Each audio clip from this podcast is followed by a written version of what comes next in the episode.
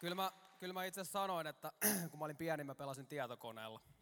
Niin kuin sen mä kyllä sanoin, että sä haluat musta jotain kertoa, niin nyt mä enää kerkeä niin paljon pelaa, kuin on oma perhe ja kaikkea. tota, tehdäänkö sellainen pikku niin kuin eks, eksper, eksperimentti? Miten se sanotaan? Eks, e, eks, mikä? Kokeilu. Mutta ei tämä ole mikään kokeilu, se olisi ollut hienompi sana. Että näytä sun kaikkeen semmoinen niin hölmöin ilme, minkä sä osaat keksiä, tai, ja sitten näytä se sille sun vieressä istuvalle ihmiselle. Mä voin näyttää, mä en osaa hirveän montaa ilmettä, mutta mun neno opetti mulle tämmöisen.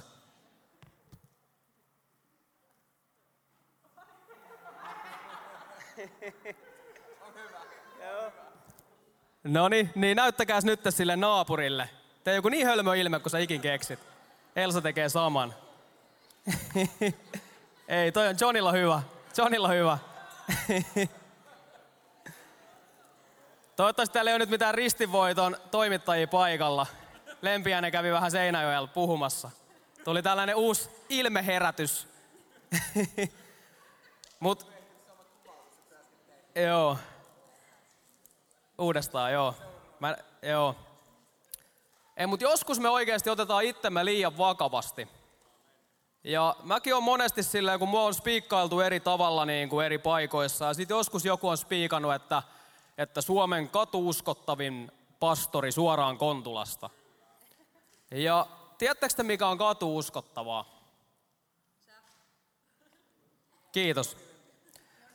Mutta se, että jos sä omana ittenäs palat tulta Jeesukselle, niin se tekee susta katuuskottavan.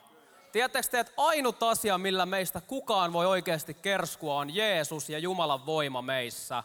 Siitä me voidaan kerskua, Jeesuksesta. Ei meidän menneisyydestä, ei meidän lahjoista, ei meidän harrastuksista, ei siitä kuinka taitavia me jossain ollaan. Kiitos Jeesukselle siitäkin.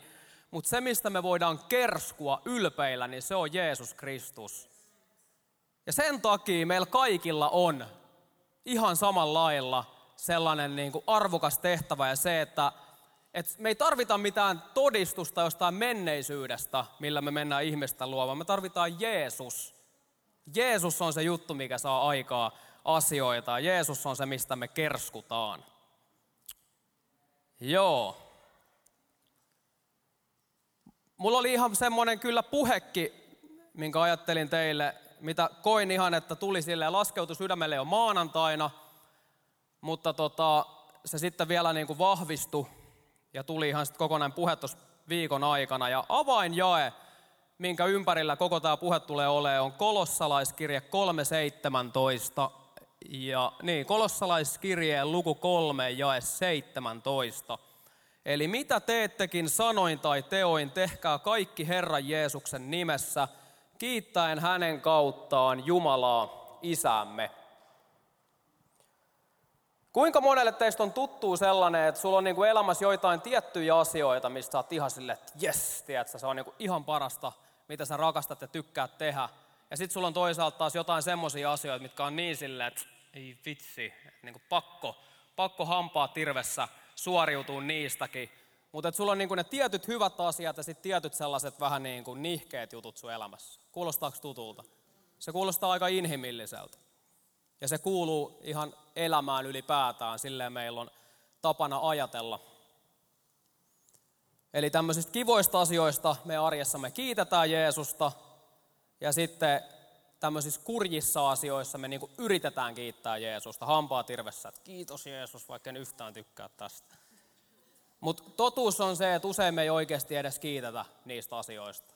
Me ikään kuin vaan sille tavallaan tietyllä tavalla ehkä vähän niin kuin sivuutetaankin tämä raamatun paikka tietyissä asioissa meidän elämässä. Koska me tavallaan ajatellaan, että kun ei näistä nyt vaan niin kuin voi kiittää, mun pitää vaan selviytyä näistä.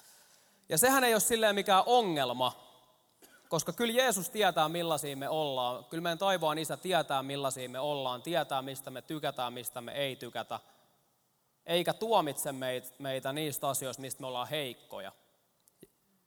Jeesus ei tuomitse meitä meidän heikkouksista jos sulla on joku heikkous tai joku asia, mistä et yhtään tykkää, miksi mun ässä suhisee tälle? Onko se niinku oikeasti mun ässä vai? Huomaatteko sitä? Okei, okay, musta kuulostaa koko ajan, että tämä suhisee tosi paljon. Onko se Seinäjoki juttu, joo? Niin kun tää on se, niin alkaa s niin s korostuu, joo. Just näin. Eikö se oikeasti suhise? Eikö Johnny huomaa? Joo. Okei, okay, ehkä se kuuluu mulle vaan tää. Mutta mut tota niin, tosiaan se, että Jeesus ei tuomitse meitä meidän heikkouksista, vaan päinvastoin haluaa meitä just niissä meidän heikkouksissa auttaa. Me monesti itse tuomitaan itsemme, mutta Jeesus ei tuomitse meitä. Ja usein, kun meillä on sellainen joku asia meidän elämässä, mikä ei niin yhtään innosta, niin meidän sellainen luonnollinen tapa ajatella on se, että se asia muuttuu silleen, että se loppuu. Esimerkiksi jos mua innosta koulu, niin me ajatellaan, että se, se, niin kuin, se tilanne muuttuu sitten, kun se koulu loppuu. Moi Risto, kiva nähdä sua. Tai jos se on joku ihminen, joku vaikea ihminen, me ajatellaan, että se loppuu, kun se ihminen lähtee tai mä lähden. Me ajatellaan, että se ratkee se ongelma niin kuin sillä, että se asia, mikä meitä vaivaa, että se niin kuin jotenkin muuttaa muotoa. Mutta kuitenkin, kuin moni teistä on kuullut sellaisen niin kuin, jopa vähän kliseen kuulosen, mutta silti ihan tosi asian, että Herra näkee sydämeen. Mutta ihminen näkee ulkokuoren, mutta Herra näkee sydämeen. Ja sitten kun me kuullaan jotain asioita riittävän monta kertaa, niin niistä tulee meille vaan sellaisia niin kuin, vähän niin kuin toiset korvasta sisään ja toiset korvasta ulos. Mutta sitten kuitenkin tämäkin on semmoinen totuus, mikä on ihan oikeasti totta. Ja se herää eri tavalla eloa sitten, kun se tavallaan sisäistä, että se on just näin. Ja nyt tämä, mitä mä puhun, niin tämä ei välttämättä niin kuin, mä koen, että mulla on semmoinen sanoma, mikä tietyllä tavalla on erityisesti joillekin teistä. Mä uskon, että kaikki teistä voi saada tästä jotain, mutta erityisesti joillekin teistä. Ja välttämättä jollekin tämä ei niin kuin, ole sellaista tätä päivää. Mutta se, että nämä olosuhteet ja meidän elämäntilanteet, ne tulee ja menee ja ne vaihtuu. Mutta mä uskon, että jotkut teistä on just nyt sellaisessa vaiheessa elämässä, teillä on joku sellainen ongelma ja te vaan odotatte, että se loppuu. Se vaan odotatte, että se asia sun elämässä päättyy ja sit sä, sit sä vapaudut.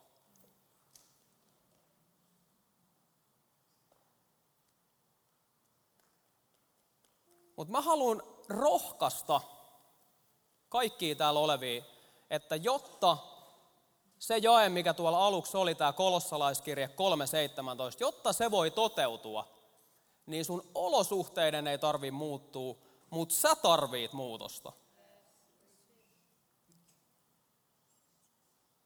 Ja tämä muutos, mistä mä puhun, niin se ei koske niitä sun olosuhteita sun elämässä, vaan se koskee sun omaa asennetta ja sun omaa sydäntä.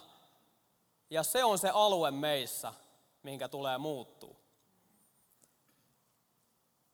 Ongelma ei oikeasti ole se, että asiat sun ympärillä olisi pielessä.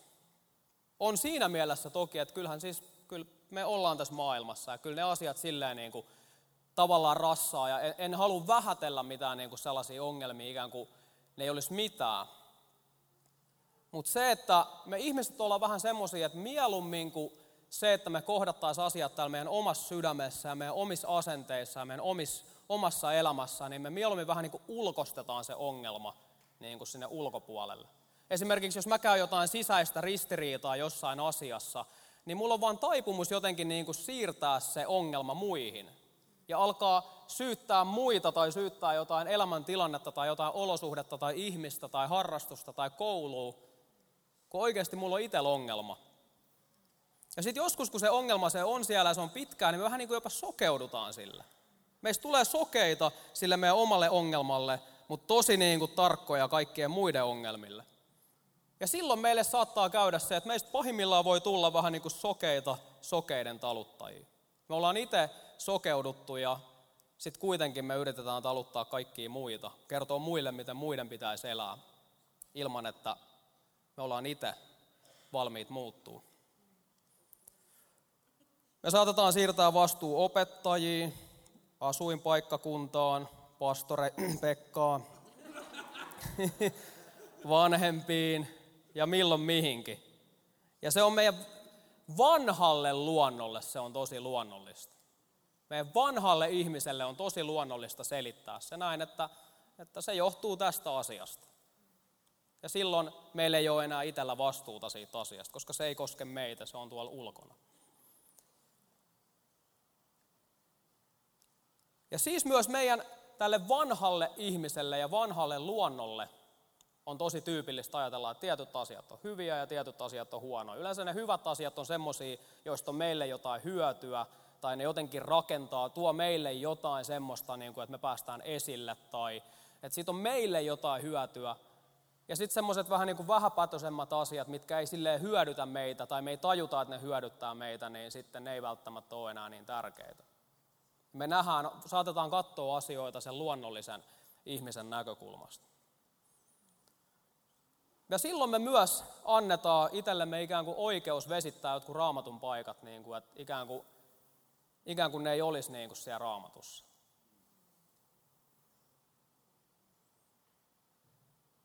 Ja sen takia me saatetaan myös ajatella, vaikka me ei sanottaisi sitä ääneen toisillemme, niin me saatetaan kuitenkin, ihan silleen niin kuin yhteisöllisestikin me saatetaan, saatetaan ajatella, että jotkut raamatun paikat on vain niin kuin mahdoton elää todeksi. Että ne on siellä, mutta se on vain niin kuin mahdotonta. Ja me tavallaan hyväksytään se yhdessä, mutta sitten kukaan ei uskalla sanoa ääneen, että, että mä en oikeasti ajattele jossain asiassa tai elä jotain raamatun paikkaa todeksi. Ja me ollaan siinä ihan oikeassa, koska raamattu on mahdotonta elää todeksi ilman Jumalan antamaa pyhän hengen voimaa. Meidän vanhalle ihmiselle on mahdotonta elää raamattu todeksi. Ja mä tiedän, miltä se tuntuu. Koska mä oon lukenut monta vuotta raamattua ja tavallaan vaan, niin mä oon nyt ollut kymmenen vuotta uskossa. Jotkut teistä on ollut paljon pidempää. Mutta mä oon lukenut koko sen kymmenen vuotta raamattua ja, ja oikeasti niin kuin innostunut raamatusta. Mä oikeasti rakastan raamatun lukemista. Mä rakastan mun aamuja siinä, että siihen kuuluu kahvi, raamattu. Sitten mä tykkään ylistää ja rukoilla. Niin kuin kaikki, se on semmoinen pyhä, tai semmoinen pyhä neljän niin kuin, niin kuin sellainen yhdistelmä. Kahvi, rukous, raamattu ja ylistys. Niillä mä saan niin kuin mun päivän käyntiin. Mutta siitä huolimatta, siellä on tosi niin, eikö niin? Mutta siitä huolimatta siellä on tosi paljon sellaisia asioita, mitkä mä oon niin monta, monta, monta kertaa lukenut läpi, mutta aina vähän niin kuin vaan silleen sivuuttanut ne tavallaan. Siis silleen, että mä luen sen, mutta esimerkiksi tämä raamatun paikka, tämä Kolossalais 3.17, tehkää kaikki kiittäen, kun tekisitte Jumalalle. Niin onko mä oikeasti tehnyt kaiken, mitä mä mun elämässä teen, niin mä voin sanoa rehellisesti, että en ole tehnyt. Mä menen siihen vielä vähän enemmän tässä myöhemmin, mutta, mutta se, että siellä on paljon raamatussa semmoista, että se on oikeasti meille mahdotonta inhimillisesti. Mitä teettekin sanoin tai teoin, tehkää kaikki Herra Jeesuksen nimessä, kiittäen hänen kauttaan Jumalaa, Isäämme. Raamattu sanoo tälleen, eli totta kai se on totta, mutta et miten se näkyy mun elämässä, arjessa, käytännössä? Ja mun kohdalla mä oon käynyt itse semmoisen prosessin viimeisen kolmen vuoden aikana, että mä oon niin myöntänyt totta kai, että on totta. Mutta silti mä oon valittanut, mä oon niin ylen katsonut ja mä oon myös vähän sille halveksinut sitä tehtävää, mitä mä itse, minkä Jumala on mulle antanut tehtäväksi. Mä en tiedä, kuulostaako se kenenkään mun mielestä tutulta. Mä oon sille ajatellut, että mä haluaisin tehdä jotain niin kuin hienoa ja näyttävää. Mä haluaisin, että ihmiset huomaa. Sitten joskus tuntuu, että kaikki asiat, mitä mä teen, on vähän jotenkin sellaista niin kuin vähän semmoista vähäpätöstä, että ei, ei siitä oikein niin kuin, se ole mediaseksikästä ja okei, no välillä joku sanoo, että, että niin kuin Suomen katuuskottavin pastori, sitten siinä vähän tulee semmoinen hyvä fiilis hetkeksi, mutta mut sitten kuitenkin. Ja sitten vaan miettinyt, että Jumala, että miksi, niin kuin, miksi mä, mä haluan kyllä seurata sua joo, ja mä oon sanonut sulle kyllä, mutta niin kuin, miksi? Miksi mä en voisi jo tehdä jotain muuta? Miksi mä en voisi jo niin kuin, tehdä jotain semmoista, mitä mä oikeasti niin haluan tehdä? Ja mä oon kipuillut sen, sen kysymyksen kanssa. Ja tämä voi kuulostaa sille, ei, se ole pel- ei mun elämä ollut pelkkää kipuilua, on tosi paljon kaikki hyviäkin hetkiä, mutta mä haluan erityisesti vaan päästä tähän asiaan, mistä mä tänään puhun. Ja mä oon itse kipuillut tosi paljon tiettyjen asioiden kanssa. Että jotenkin mä en ole itse arvostanut sitä, koska se ei ole sellaista niin kuin maailman silmissä semmoista niin kuin näyttävää. Ja jos sä oot, jos sä oot niin kuin kokenut tämmöistä samanlaista, niin Mä uskon, että se vastaus, mistä se johtuu, mistä se niin kuin, tämän tyyppinen kipuilu voi johtua, miksi me laitetaan jotkut tehtävät niin kuin paremmalle sijalle kuin jotkut toiset, miksi me arvostetaan jotain ja taas katsotaan niin kuin halveksuvasti jotain, niin se löytyy myös tuosta kolossalaiskirjeestä samasta luvusta kolme ja jakeesta 23 vähän eteenpäin. Ja siellä sanotaan, että mitä teettekin, tehkää se täydestä sydämestä niin kuin tekisitte sen Herralle ettekä ihmisille. Sehän on ihan selvää, että se miksi jotkut tehtävät on toisia niin kuin jotenkin näyttävämpiä tai arvokkaampia, niin sehän on ihmisten tapa nähdä ne asiat. Ihmiset on laittanut semmoisen tietynlaisen niin kuin, ikään kuin Ihmiset on luonut sellaisen maailman, missä jotkut asiat on toisia ikään kuin parempi, jotkut ihmiset on toisia suositumpia. Ja vaikka me ei puhuta niitä, niitä ääneen, niin seurakunnassakin, vaikka jos jollain on enemmän Instagram-seuraajia kuin toisella, niin se on siellä pinnan alla, että se on pikkasen niin kuin nuorten maailmassa vähän semmoinen, niin kuin, vähän semmoinen tyyppi. Ja ne ihan samat arvot on ihan samalla lailla meidänkin keskellä, vaikka me puhutaan kyllä ihan oikeita asioita. Me puhutaan sille, että ei silloin väliä, että ei silloin väliä, että paljon sulla on Instagram-seuraajia, ei silloin väliä, että onko sulla uusimmat muotivaatteet, ja ei sulla on, mutta sitten kuitenkin sillä on väliä. Siellä pinnan alla, mitä välttämättä ei vaan uskalleta puhua ääneen. Ja nyttenkin mä sanoin, että ei välttämättä koske teitä kaikkia. Eli ei tämä koske välttämättä teitä kaikkia, mutta mä tiedän, että mä tiedän, että tämä silti koskee monia meistä koska mä oon itse siinä samassa veneessä. Tai sitten mä oon, tuun nyt silleen vähän niin kuin valoa ja mä oonkin ainut, ja se on aika noloa. mä oon ainut, joka näiden asioiden kanssa niin kuin kamppailee tai on kamppailu. Eli miksi mä oon niin kuin halveksinut mun omaa tehtävää Jumalan niin kuin seurakunnassa tai ruumiissa? Se johtuu siitä, että mä oon verrannut sitä mun tehtävää jonkun toisen ihmisen tehtävää. Ja vielä sillä tavalla, miten maailmassa asioita arvotetaan. Ja sen takia mä oon alkanut halveksimaan jotain asiaa, minkä Jumala on mulle uskonut, koska mun oma ajattelu ei ole oikeasti uudistunut sellaiseksi kuin Jumala haluaisi, että meidän ajattelu vuosi vuodelta ja pikkuhiljaa uudistuu. Ja mun synti on ollut se, että, että se mitä mä oon tehnyt, niin mä oon, mä oon tehnyt paljon asioita, en tietoisesti, se olisi tosi huono, jos mä tekisin tietoisesti. Mutta ikään kuin täällä pinnan alla mä oon tehnyt paljon asioita, että mä saisin ihmisiltä sitä kiitosta ja kunniaa sen sijaan, että mä oikeasti etsisin Herran, Herralta sitä kiitosta ja kunniaa. Ja haluan sanoa, että siinä on toki ero, että on, on aina pyrkinyt olemaan vilpitön sillä ymmärryksellä, mikä mulla on missäkin vaiheessa ollut. Ja mä uskon, että moni teistäkin on vilpittömästi, niin kuin, harva meistä tahalteen niin kuin, tekee jotain niin kuin, vääriä asioita tai toimii vääristä motiiveista.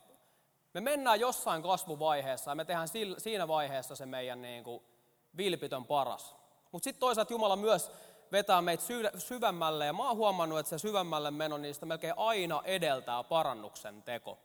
Melkein aina ensiksi tulee joku sellainen, niin kuin, tulee vain tietoisuus jostain asiasta omassa elämässä, mitä ei ole aiemmin huomannut. Ja sitten alkaa niin kuin huomaa ja sitten siinä tulee semmoinen niin kipu, sen asian kanssa saattaa alkaa kipuilee ja sitten parhaimmillaan se kipuilu päättyy siihen, että Jeesus, auta mua. Muuta mut, anna anteeksi, mä en pysty muuttaa itteeni, se on mahdotonta. Muuta sä mut. Ja sitten taas niin kuin bling, silmät aukeaa ja huomaat, wow, että on niin paljon enemmän kuin mitä mä luulin, että on.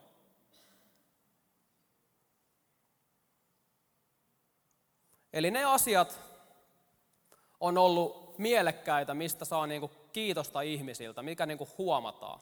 Ja sitten taas ne asiat ja ne duunit, mitä on pitänyt tehdä, mitkä on vähän semmoista, niinku, eikö näitä voisi joku muu tehdä, niinku, eikö joku muu nyt voisi hoitaa. Eikö nyt hyvänen aika seurakunnassakin niinku vapaaehtoisia, eikö nyt joku toinen voisi tehdä niinku näitä hommia. Hyvänen aika. Ja sitten kuitenkin siinä vaiheessa ne on ollut mulle uskottuja tehtäviä. Ja tiedättekö te, että yksi pahimmista kahleista, mitä uskovainen tai ylipäätään ihminen voi omistaa, on se, että on riippuvainen toisten ihmisten mielipiteistä. Se, että mä oon riippuvainen siitä, mitä toiset musta ajattelee, se on niin kuin pahin mahdollinen kahle melkeinpä sen, sen jälkeen, että, että ylipäätään on menossa sen kahleen kanssa vielä niin kuin kadotukseen. Se, että mun niin kuin hyvinvointi ja mun iloisuus ja mun onnellisuus ja mun niin kuin päivän niin kuin fiilis riippuu siitä, että mitä joku toinen musta ajattelee. Tai se, että koeks mä, että mä voin tehdä jotain, niin että, että mun täytyy saada ensiksi joltain toiselta ihmiseltä ikään kuin lupa siihen, että mä saan tehdä sitä. Se on, niin kuin, se on todella vastenmielinen tapa elää, mutta mä tiedän, miltä se tuntuu.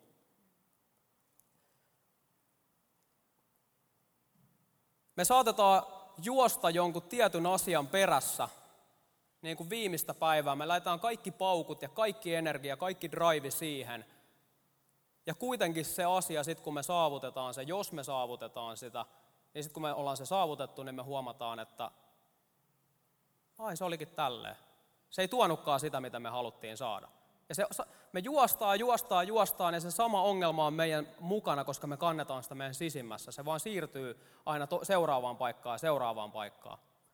Ja joskus se on niin suurta Jumalan armoa, että Jumala ei anna sulle jotain semmoista, mitä sä luulet haluavas, koska se saattaa pahimmillaan olla niin kuin sellaista huumetta, mikä vähän niin kuin pitää sut siinä sellaisessa niin kuin valheessa. Ja sitten kun sä saat aina yhden annoksen, sä jaksat olla siinä valheessa taas vähän kauempaa. Mutta sitten kun sä et saa niitä annoksia, niin sä vähän niin kuin vierotut siitä niin kuin väkisinkin. Ja se on Jumalan armoa. On paljon sellaisia ihmisiä esimerkiksi maailmassa, jotka menee siellä aallon harjalla. Ja ne ei tavallaan ikinä joudu tiettyjen kysymysten äärelle sen takia, että ne saa koko ajan niitä piikkejä – se voi olla huumeet tai se voi olla päihteet tai ylipäätään se, että sulla on semmoinen niin kuin valheellinen fiilis, että sä oot jotain erityistä, koska kaikki ihmiset palvoo sua. Ja joskus suurin tarmo on se, että Jumala antaa jonkun, jonkun ikään kuin rakennelman romahtaa. Joskus se on suurinta armoa, että joku ihminen saattaa, en puhu mistään niin kuin kuolemasta tai tämmöistä, mutta että joku ihminen jossain, joka elää jonkinlaisessa valheessa, että sille tapahtuu joku kriisi ja se romahtaa. Joskus se voi pelastaa jonkun ihmisen. Ja mä en sano, että Jumala on semmoinen niin kuin kriisien aiheuttaja. Mä sanon, että kriisit on enemmänkin Jumalan sallimia kuin aiheuttamia. Ei Jumalan tahtoa meille kellekään niin kuin aiheuttaa mitään kriisejä, mutta meidän heikkouksista, meidän niin kuin semmoisesta niin kovasydämisyydestä johtuen joskus Jumala sallii niitä että me, että me herättäisiin.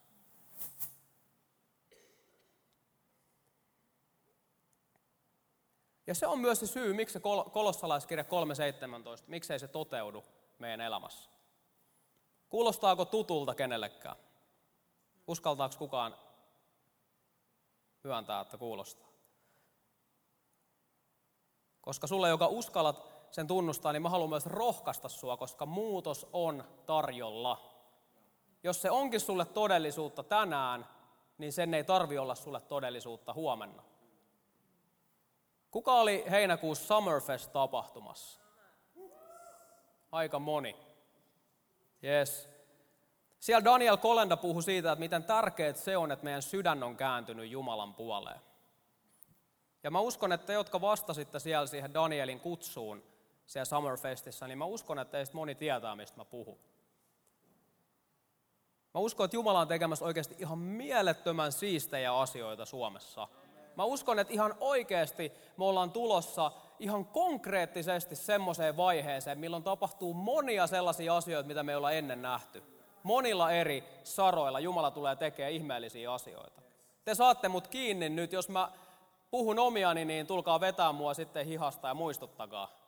Mutta mä uskallan sanoa tämän, koska mä uskon siihen. Ja mä uskon, että se usko muuttuu näkemiseksi. Ja todella uskon, että me ollaan menossa ihan ennen, ennen näkemättömään aikaan Suomen niin kuin herätyksen aikana. Niin siinä aikana, kun Suomessa on uskovia ollut.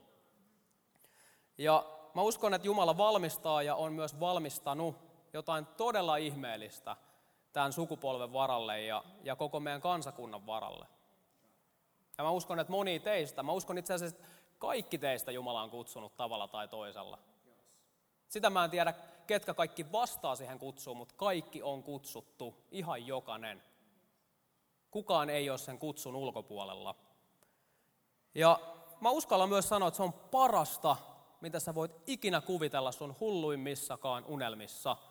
Ja samalla kun sanon tämän, niin se tuo sun elämään myös semmosia vastoinkäymisiä ja vainoja, mitä sä et ole koskaan kohdannut. Ne menee käsi kädessä. Koska jokainen, joka haluaa elää jumalisesti, jokainen, joka haluaa elää lähellä Jeesusta, joutuu vainotuksi.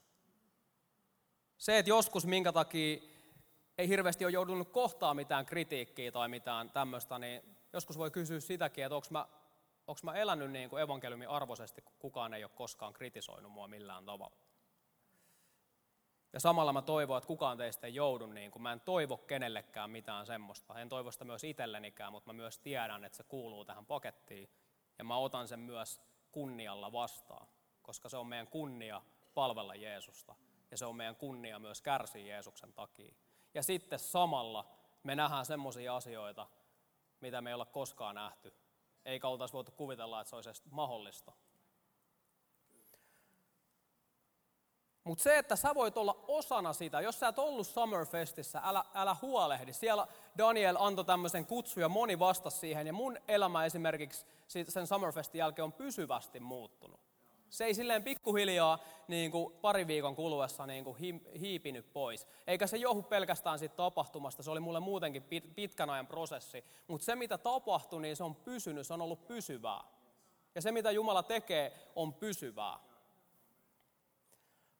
Mutta se, että jotta sä voit olla mukana siinä, mitä Jumala tekee, niin voi olla, että sun pitää päästää myös jostain irti. Monesti, että me voidaan ottaa jotain uutta vastaan, vaatii sen, että ennen sitä me päästetään jostain vanhasta irti. Ja samalla kun mä sanon tänne, että tämä on täysin vapaaehtoista, niin mä kuitenkin sanon ja myös rohkaisen sua siinä, että jos sä et päästä irti siitä, mikä sun elämää sitoo, mikä sun sydäntä sitoo, niin sä et ikinä tuu ole onnellinen. Sä saatat ajatella, että tämä tekee mut onnelliseksi, mutta ei se tee. Ja mä toivoisin, että sä voisit tänään ottaa tämän vastaan ja, ottaa, ja hyväksyä sen, että sun ei tarvitsisi odottaa vuotta tai kahta tai kolmea, tai ettei käy silleen, että sä alat näkee yhtäkkiä, kun sun ympärillä niin kuin alkaa tapahtua asioita ja sun eri kaverit, jotka oli ihan semmoisia perus Matti Meikäläisiä, niin yhtäkkiä Jumala alkaa nostaa ja, ja tapahtuu asioita ja sit sä huomaat, että ei vitsi. Että on kyllä siisti juttu, mutta mä vähän niin kuin katon tätä sivusta. Mutta sä voit jatkaa sun elämää ihan niin kuin ennenkin. Sä voit jatkaa sitä, että sä selität, että jotkut asiat raamatussa on vaan niin kuin mahoton toteuttaa. Sä voit jatkaa sitä, että no, et, nämä on nyt näitä juttuja, näitä tylsiä juttuja, ja sitten nämä on näitä hyviä juttuja, ja näihin mä laitan kaiken. Ja sitten kuitenkaan sun elämä ei ole, sulle ei ole sitä elämää. Mutta jos sä jatkat sitä, niin sä missaat niin paljon. Niin kuin mä sanoin, niin raamattu on mahdotonta elää todeksi. Mutta kun sä sanot Jeesukselle kyllä, ja kun sä myönnät Jeesukselle sen asian sun elämässä, mikä sua sitoo, niin Jumala vastaa siihen sun lähestymiseen ja antaa sulle voiman elää todeksi myös ne asiat, mitä sun tulee, mitä, mitä sun tässä vaiheessa, mihin sut on kutsuttu. Vitsi, kun mun tekisi mieli koko ajan mennä kertoa, niin kuin mitä mulle on tapahtunut, mutta se ei tule nyt ihan vielä.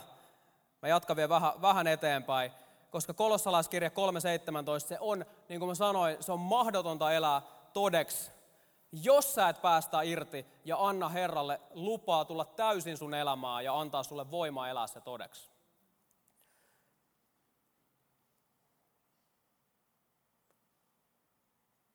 Silloin kun mä tulin Summerfestiin heinäkuussa, niin mulla oli itsellä semmoinen tilanne, mä olin ollut siinä jo pari viikkoa kesälomalla. Ylipäätään se loma oli mulle jo tosi iso juttu. Mä aloin huomaan niin kuin levossa, että oli paljon semmoista, niin kuin, että mulla oli tullut paljon semmoista niin kuin negatiivista ajattelua ja vähän semmoista oli alkanut joihinkin asioihin vähän suhtautua jo kyynisestikin ja niin kuin, se, että näkee, että monet ihmiset tilaisuuksissa nostaa käsi ylös ja sitten ei kuitenkaan ikinä näe, että ketään tulee seurakuntaa tai joku tulee uskoa ja sen elämä ei kuitenkaan muutu. Ja moni semmoisia asioita, mitä, niin kuin, mitä oli aina aiemmin ajatellut, että, että vähän siistiä, että kuulee, että jossain, niin kuin, että siellä tuli 150 ihmistä nosti käden ylös. Ja sitten kun alkaa tekemään sitä työtä ja huomaa, että se on ihan totta, mutta sitten välttämättä kuitenkaan moni ei niistä 150 esimerkiksi niin sit tullutkaan uskoa. Sehän ei vähennä Jumalan kunnia eikä Jumalan voimaa yhtään, mutta ne oli mulle sellaisia, moni tämmöisiä juttuja, että mä aloin niin jotenkin kyynistyä, että, että, onko tämä sittenkään niin mikään oikeasti todellista, onko tämä niin kuin, Onks niin kuin, mikä on semmoista niin ihmisten vaan semmoista niin kuin inhimillistä puhetta ja mikä on sitten sitä semmoista Jumalan oikeata, niin kuin, oikeata Jumalan voimaa ja toimintaa. Pastoreit lankee, sekin pastori lankes, sen piti olla niin kuin jotain, jotain tosi erityistä ja sitten se lankeskin. Ja haluan sanoa, että se olikin jotain erityistä, se vaan lankes. Ei se, että se lankes muuta sitä kaikkea, mitä joku pastori on saanut aikaa ennen sitä. Meistä kuka tahansa saattaa väärällä hetkellä, jos me päästetään meidän elämään ja meidän sydämeen pikkuhiljaa jotain vääriä asioita, kuka tahansa meistä saattaa langeta, eikä se vesitä kaikkea sitä hyvää, mitä Jumala on meidän elämässä saanut aikaa ennen sitä. Ja myöskään meidän ei pitäisi olla niin herkästi tuomitsemassa sitten niitä ihmisiä, jotka lankee, vaan enemmänkin tuntee myötätuntoa ja ymmärtää, että mäkin olisin voinut mogata väärissä olosuhteissa. Ja sitä ihmistä ei auta yhtään se, että me mennään vielä siihen lisäksi lyömään sitä ja painaa sitä alas. Ja sitten kuitenkin meidän tulee pystyä ottaa kantaa ihmisten väärin tekoihin. Niitä me ei voida katsoa sormien läpi, vaan meidän tulee hoitaa asiat asioina, mutta meidän ei myöskään pidä, annetaan Jumalan tuomita ihmiset. Jumala on siinä hyvä. Mutta se, että kun mun kesäloma lähestyi, niin, niin jotenkin niin kuin mä, mä vaan odotin sitä lomaa tosi paljon.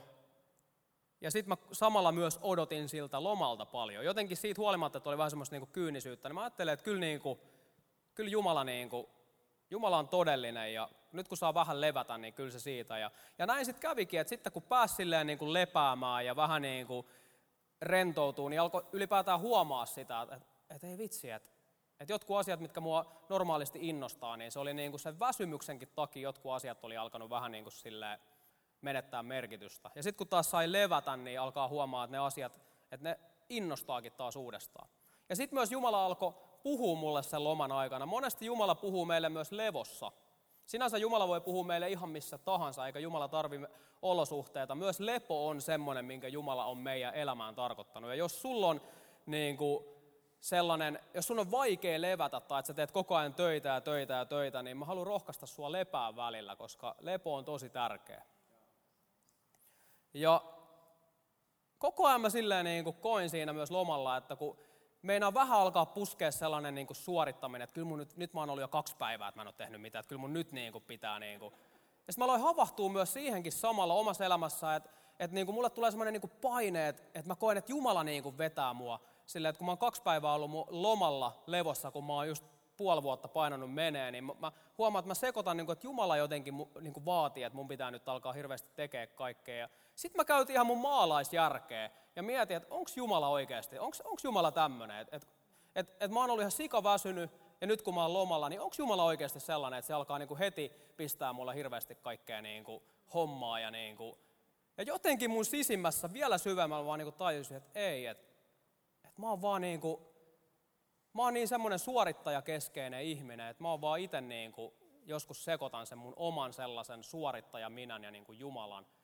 Ja sekoitan, että Jumala on semmoinen orjapiiskuri, joka vaatii ja vaatii ja vaatii, kun se orjapiiskuri on oikeastaan minä. Ja joissain tapauksissa saattaa olla myös sielun vihollinen, joka pukeutuu valkeuden enkeliksi ja, ja puhuu meille niin kuin hän muka olisi Jumala, mutta ei kuitenkaan ole. Ja mä tajusin, että ei, tämä ei ole Jumalan ääni. Ja se oli jopa aika pelottavaa, uskaltaa. Mä niin tein ihan tietoisen päätöksen, että nyt kun mulla on niin, kuin niin semmoinen olla, että nyt mun on pakko mennä lenkille, tai mun on pakko lukea raamattua, tai mun on pakko kirjoittaa riimejä, tai mun on pakko tehdä jotain, mikä niin kuin on jotenkin hyödyllistä, niin ei, mä en tee mitään muuta kuin on vaan nyt tässä tietokoneelle pelaan tietokonetta. mä latasin sellaisen vanhan strategiapelin kuin Red Alert mun koneelle. Se on kyllä aika Mä en tiedä, onko, se, onko, onko meneekö se synnin puolelle, kun se on sotapeli, mutta mä halusin vaan niin saada jotain tekemistä, se on mun semmoinen lapsuuden juttu, niin, niin Arttu tietää, mistä puhutaan. Mä sanoin, mä sanoin Artulle ennen puhetta, että sussa on jotain, että mä tunnen, että sä oot mun veli. Niin kuin sellainen, niin kuin, mu, muutakin kuin sellainen niin kuin hengessä, niin taas se vaan niin kuin vahvistuu. Ja, tota, niin, ja mä päätin, että ei, että mä, en, nyt, mä, en, mä uhmaan nyt tätä Jumalan ääntä ja lepään.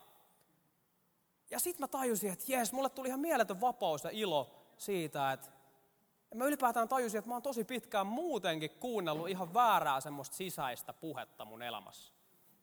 Ja sen takia mun uskon elämä ja uskon niin kuin, uskon elämä on ollut semmoista niin kuin ahdistavaa ja toikin raamatun paikka, että kaikki mitä teette, tehkää se kuin Herralle, niin se on vaan niin kuin ahdistanut mua. Vaan niin ahdistaa, tai, tai rukoilkaa sairaiden puolesta. Se ahdistaa, mutta ei vitsi, että nyt taas kun mä menen metroon, niin sitten siellä on sairaita ihmisiä, ja sitten mun pitää taas rukoilla niiden puolesta. Ja, ja mulla kävi jopa itsellä silloin, silleen, että silloin kun Ben Fitzgerald oli ekan kerran puhumassa, niin mä sain siitä sellaisen kipinän. Siinä oli jotain, niin kuin, mä, mä, mä todella niin kuin oikeasti, se, se sytytti mua.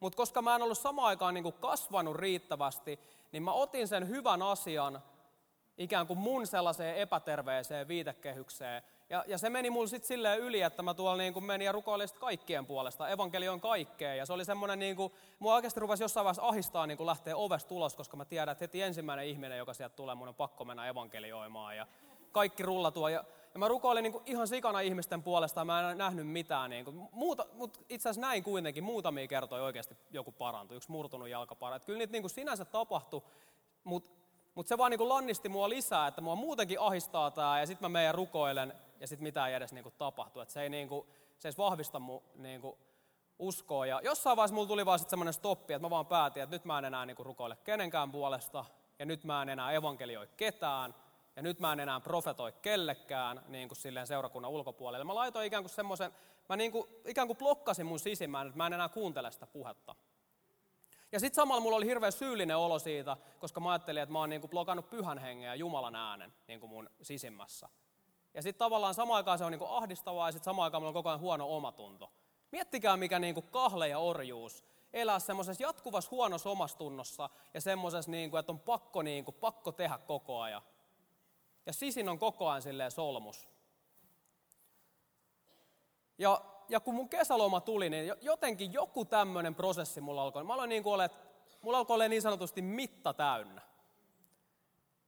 Ja niin kuin mä sanoin, niin kuin mä uskalsin tavallaan levätä silloin, kun se semmoinen painostava drive niin kuin meinas nousta, niin mä tunsin, että mä ikään kuin sain voiton siitä asiasta. Ei tullutkaan, niin kuin, mä, mä jopa koettelen, että no Jumala, että jos tämä on niin kuin sun ääni ja mä en nyt tottele sua, niin silloinhan mulle pitää tulla sitten vielä niin kuin syyllisempi olo. Ja mä huomasinkin, että tuli semmoinen syvä rauha.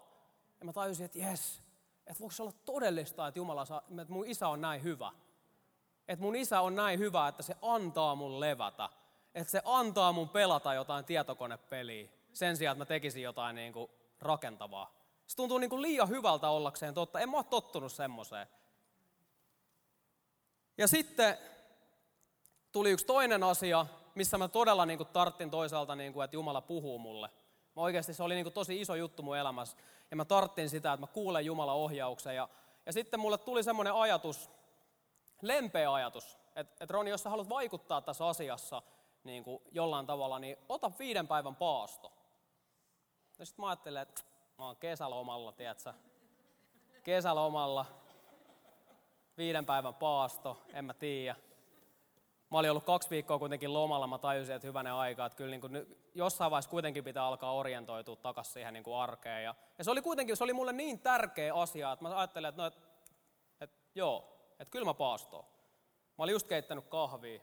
Sitten mä mietin, että jos mä nyt vielä tämän, jos mä nyt vielä tämän kahvikupin kuitenkin niin kuin juon, ja jos mä nyt vielä katon ton leffan loppuun, mutta sitten mä jotenkin mut vatuin semmoinen, että ei, että, että turhaamasta siirrä, mä kaadoin sen kahvikupin pois. Ja heti tuli semmoinen niin kuin ilo ja rauha niin kuin tilalle. Ja, ja sitten vielä, mikä oli ihan mahtavaa, että sitten mä lähdin siitä melkein suoraan mun pojankaan ulos.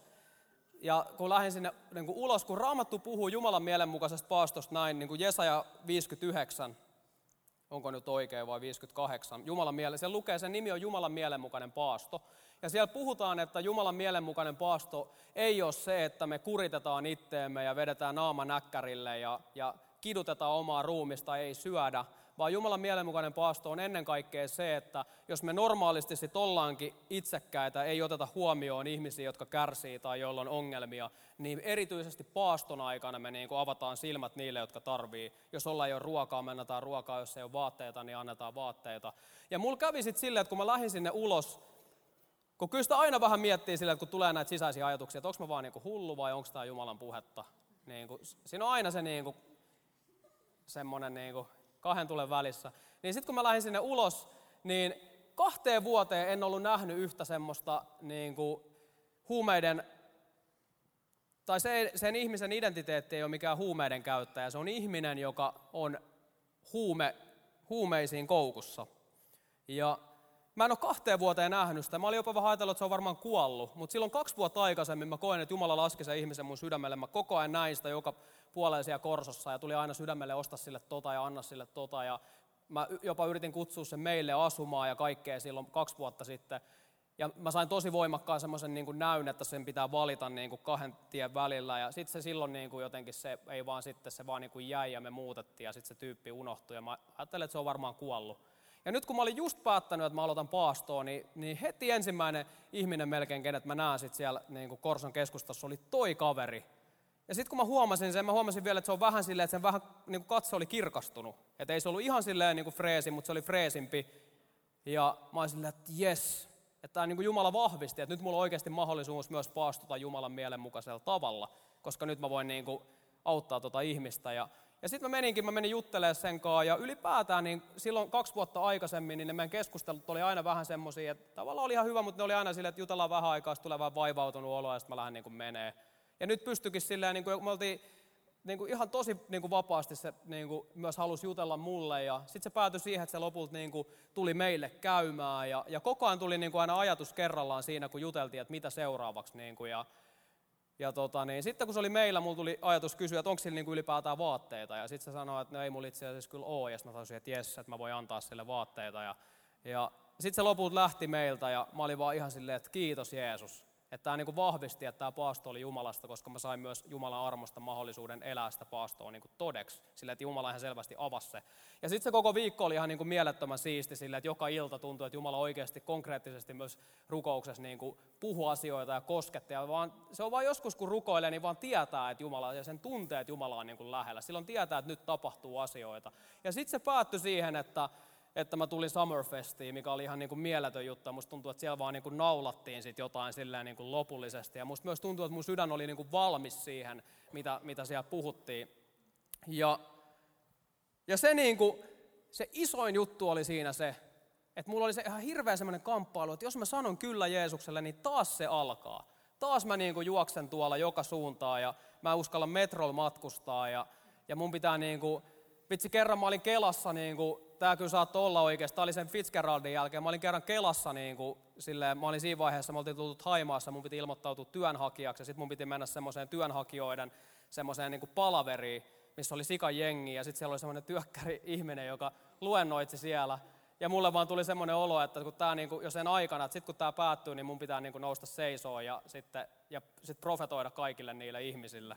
Ja sitten vielä sanoa silleen, että jos joku oikeasti, jos sä oot täällä, niin mä odotan sua tuolla ulkona ja sä voit tulla sitten juttelemaan mulle. Ja, ja mä sitten niin tein sen ja, ja tota, to, toisaalta täytyy sanoa tosta, että mulla oli ihan mieletön vapaus ja ilo siitä, että mä, tein, mä rikoin jotain semmoista niin kaavaa, että ei kukaan tee tolleen. Et siinä mielessä se oli ihan hyvä kokemus, mutta sitten kaikkea niin muutakin semmoista niin kuin, uudestaan ja uudestaan kaikkia noloja tilanteita ja sitten aina niin kuin, tosi nolona meni jollekin ihmiselle silleen, että ei vitsi, musta vaan mun vaan piti, pitää nyt tulla sanoa sulle tälleen. Ja tota niin, mua pelotti oikeasti, että taas mä joudun tähän samaan. Koska mä ajattelin, että jos mä oikeasti haluan seuraa Jeesusta, niin tätä se on. Ja sitten mä ajattelin, että mä oon sille todelliselle Jeesuksen seuraamiselle sanonut ei, ja mieluummin valinnut sen mukavuuden tien. Ja sitten kun Daniel puhui siellä, mä vaan tajusin, että oli se mitä tahansa se Jeesuksen todellinen seuraaminen, mutta et mä oon tullut nyt johonkin semmoiseen päätepisteeseen mun elämässä, että mä en enää jaksa tätä ristiriitaa. Ja Jeesus, jos se tarkoittaa sitä, että mun pitää jatkaa sitä samaa, mihin mä silloin jäin, niin olkoon näin. Mutta mä haluan sanoa sulle kyllä. Ja se, mitä siitä seurasi, ei ollutkaan se, mitä mä olin pelännyt.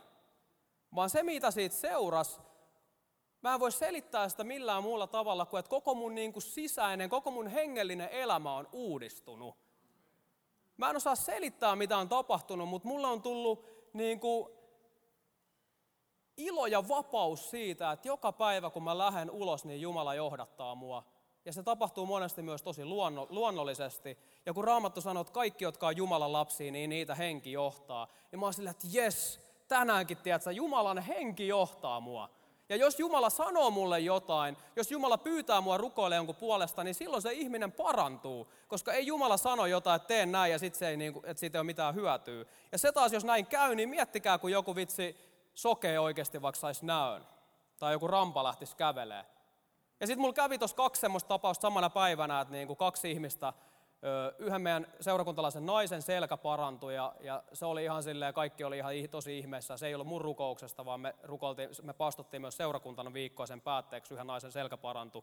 Ja sitten samana iltana vielä yhden mun kaverin, jonka kanssa juteltiin Facebookissa, niin se sanoi, että se on saanut sen jalkaan ruusun ja, ja että vai selkään ruusun ja että sillä on diabetes ja että se on pahin mahdollinen yhdistelmä. Ja koska mä olin just saman päivän niin kuin nähnyt, kun se yhä selkä parantui, niin mä heti laitoin silleen, että hei, jos sä haluat, voidaan nähdä, että mä voin rukoilla sun puolesta, koska just yksi kaveri parantui. Ja sitten se sanoi, että, että joo, että ei, että kyllä mä uskon Jumalaa ja, ja että, että mä otan tämänkin Jumalalta, niin kuin, mä otan Jumalalta hyvää ja Jumalalta pahan. Ja en mä ruvennut sitten sen kanssa väittelemään tietenkään, koska Jumalakin kunnioittaa ihmisen vapaat tahtoa. Mä sanoin vaan silleen, että, että mä rukoilla sun puolesta niin kuin täältä, täältä käsiä. Ja sanoin, että joo, että totta kai. Sitten mä tyyli rukoilin, että Jeesus siunaa tätä henkilöä, Jeesuksen nimessä aamen. Ja sitten mulla oli keikka, mä menin keikalle. Ja sitten kun se keikka loppui, mä katsoin mun puhelinta, niin se kaveri oli laittanut mulle viestiä, että, että mä en tiedä mitä niin sä rukoilit, mutta mä en ole ikinä kokenut mitään tämmöistä. Että ihan mieletön semmoinen niin rauha ja ilo ja tietoisuus, että Jumala on mun kanssa ja tämä kantui hyväksi. Mä vieläkin itken täällä. Ja mä olin siinä vaiheessa silleen, että mä rukoilen niin kuin kaikkien puolesta, hyvänä aika. Koska siitä tuli niin iloiseksi siitä, että, että, että asioita niin kuin tapahtuu ja Jumala toimii. Ja se ei, se ei ole taakka, se ei ole vastenmielistä, se on iloinen asia. Ja tiedättekö te, että kun mä oon palannut töihin, niin mulla oli ennen kuin mä palasin töihin, niin mulle niin kuin musiikki on ollut sellainen erityisen rakas ja tärkeä asia. Ja isoimmat kipuilut mulla on liittynyt siihen, että Jumala, että miksi, miksi mä en saa niin kuin tehdä tätä täysiä? Ja että miksi, kun mä olin Taimaaskin, niin mä, ruko, mä ajattelin, että okei, että nyt mä oon vähän aikaa niin kuin tauo, tauolla musahommista, mutta nyt kun, musa, nyt kun mä lähden takaisin Taimaasta, niin sitten mennään vaan niin kuin vielä isommin. Sitten on niin kuin stadikat ja kaikki. Ja sitten Jumala alkaakin puhua mulle Kontulan metrokappelista. Kontula Ostarista. Suomen niin kuin huonomaisimmasta, semmoisesta niin kuin likasimmasta, rähjäsimmästä paikasta, missä ei ole niin kuin mitään hohdokasta eikä hienoa. Niin kuin ketä kiinnostaa. Mutta sitten kuitenkin toisaalta jo silloin se alkoi mua sit innostaa. Mä sanoin kyllä ja mä sanoin kyllä Jeesukselle. Mutta koko ajan mulla oli vähän semmoinen ajatus kuitenkin, no nyt kun mä teen niin tän, niin, niin sit mä saan sen jälkeen tehdä sitä jotain. Ja sitten mä oon kipuillut kaksi vuotta senkaan, että jotenkin, että että mä haluaisin tehdä jotain ihan muuta. Ja sitten kuitenkin mun nyt vaan pitää tehdä tätä. Mutta tiedättekö te, tämän loman jälkeen, mulla on samalla auennut noissa musahommissa nyt, mä en, mä en kuitenkaan puhu siitä vielä, mutta mulla on auennut jotain paljon isompaa kuin, niin kuin ikinä aikaisemmin. Mutta samaan aikaan se ei ole mulle enää, niin kuin, se on tosi outoa, että se ei ole enää niin, kuin niin iso juttu. Tiedättekö, että mä oon ihan yhtä innoissaan siitä, että mä menen Kontula Ostarille kohtaa ihmisiä, kuin siitä, että mä pääsen studiolle tekemään jonkun hyvän tyypin kanssa musaa. Ja mä tykkään siitä kaikesta. Ei, ei se ole lähtenyt yhtään se liekki ja kipinä siitä musiikista, mutta se liekki ja kipinä on vaan tullut niin kuin kaikkeen muuhunkin. Esimerkiksi viime torstai mä olin ihan sikafiiliksi, mä olin jo keskiviikkoon sillä, että ei vitsi, huomenna tulee siisti päivä, mulla on aamulla studio, sitten mulla on päivällä yksi toinen meno, sitten mulla on tota, niin, Kontula Ostari, meillä on semmoinen ulkotapahtuma, sitten meillä on rukouskokous, ja sitten meillä on vielä semmoinen niin kuin, uskovaisten räppäreiden solu, ja mietin, että tämä on niin kuin, paras päivä ikinä. Ja, ja sitten kun mä menen sinne studiolle, mä oon siinä, tiedätkö, jo että hei vitsi, kiitos Jeesus, ihan sika niin kuin siisti mennä. Ja sitten kun se studio loppuu, niin mä jo vähän niin unohdan sen ja oon jo heti seuraava, että hei vitsi, kiitos Jeesus, nyt mä saan lähteä niin kuin tänne seuraavaan. Ja, ja niin kuin, että jokainen asia on semmoinen, että pystyy niin kuin aidosti olla kiitollinen. Ja se, ei, mä en ole, se on niin päinvastoin sitä, mitä niin kuin vielä ennen kesää, millaista mun elämä oli. Ja mä tiedän, että se on seuraus siitä, että kun Jumala on niin kuin pikkuhiljaa saanut aikaa sitä halua semmoiseen muutokseen, ja sitten kun lopulta on ollut valmis, että Jeesus, ihan sama mitä se on, mä haluan vaan seuraa sua, niin sitten se ei ollutkaan sitä vastenmielistä, vaan paljon parempaa. Ja silloin tajuu, että nämä raamatun paikat, mitä siellä, niin kun sen myös niin kun tajuu, että hyvänä aikaa, että nämä ihmiset, jotka on kirjoittanut näitä, niin ne on varmaan niin tajunnut nämä ihan samalla tavalla. Ja varmaan paljon vielä syvällisemminkin. Varmaan niin kuin niin kuin Pekka tietää ollut pidempään uskossa, että näitä tämmöisiä vaiheita voi tulla useita. Varmaan tulee niin kuin koko elämän läpi semmoisia uusia löytöjä. Ole, mulla on niin kuin yksi löytö nyt, mutta todennäköisesti taas tulee uusi löytö viiden vuoden, kymmenen vuoden, vuoden päästä. Mutta se, että et raamattu herää, herää niin kuin henkiin ja se ei ole mahdotonta elää todeksi. Se on mahdotonta meidän vanhalle ihmiselle, mutta kaikki on mahdollista niille, jotka uskoo. Ja Jumala antaa sen uskon lahjaksi niille, jotka sen haluaa. Halleluja. Huh. Kiitos Jeesus.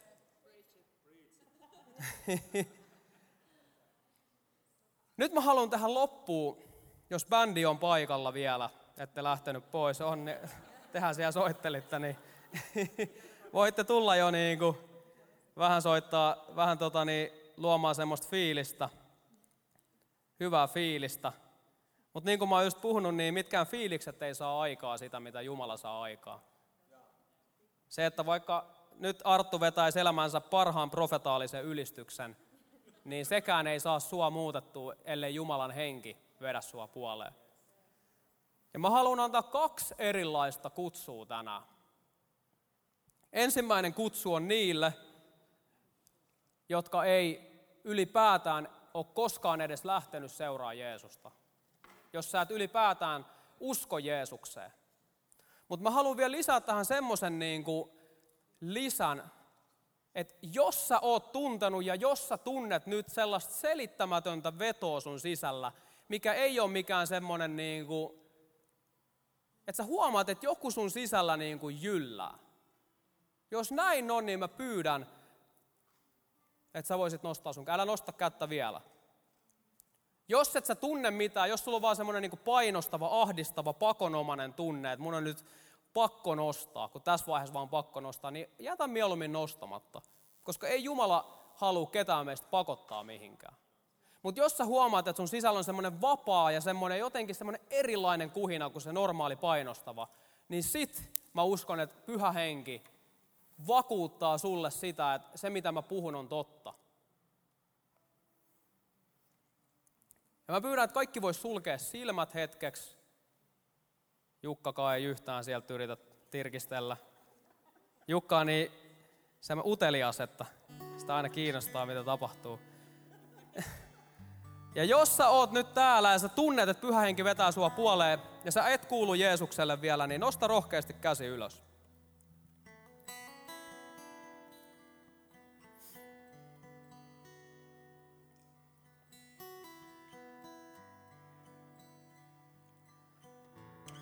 Ja sitten toinen kutsu, minkä mä haluan esittää, on se, että sä uskot Jeesukseen, sä seuraat Jeesusta, mutta se mitä sä oot tänään kuullut, on vaan sun sisimmässä saanut jotain semmoista aikaa, että sä haluut jättää jotain sun elämässä pois, että sinne tilalle voi tulla jotain uutta. Jos sä oot täällä, niin nosta rohkeasti sun kättä ylös. Kiitos Jeesus, halleluja.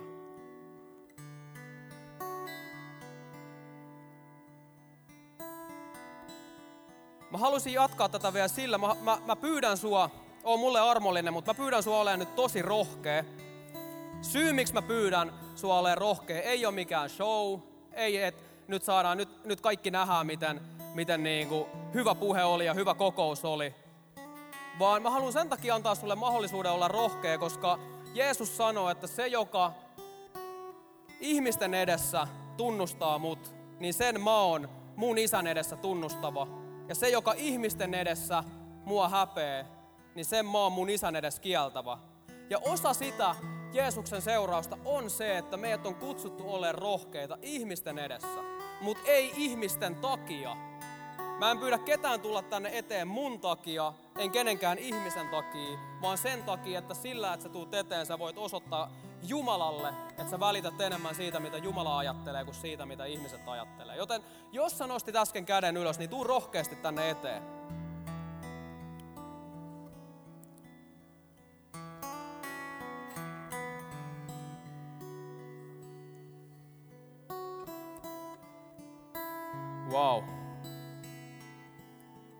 Haluan rohkaista teitä kaikkiin siinä, että tiedättekö että kun yksi ihminen kääntyy Jumalan puoleen, niin taivaassa on juhlat. Ja kun yksi ihminen kääntyy Jumalan puoleen, niin mitä vaan voi tapahtua. Me kuultiin, mitä, mitä Reinhard Bonken palvelutyö, vaikka Reinhard ei ole sitä yksin tehnyt, niin mitä se, että hän on ollut kuulijainen, mitä siitä on seurannut, mitä Daniel Kolendan kuuliaisuudesta on seurannut, mitä Pekka Perhon kuuliaisuudesta on seurannut, mitä monien teistä, mitä Elsan kuuliaisuudesta on seurannut, kuinka monta ihmistä Elsa on inspiroinut omalla käytöksellään, tai monet teistä, Risto Taimaassa, Sillä on ihan mieletön merkitys, mitä yksi ihminen päättää Jumala edessä. Ja teitä on tässä niin monta, että ihan oikeasti, jos Jumala laskisi teille kaikille semmoisen kutsun kuin Reinhard Bonkelle, niin tämä maailma olisi muuttunut yhdessä ihmis eliniässä.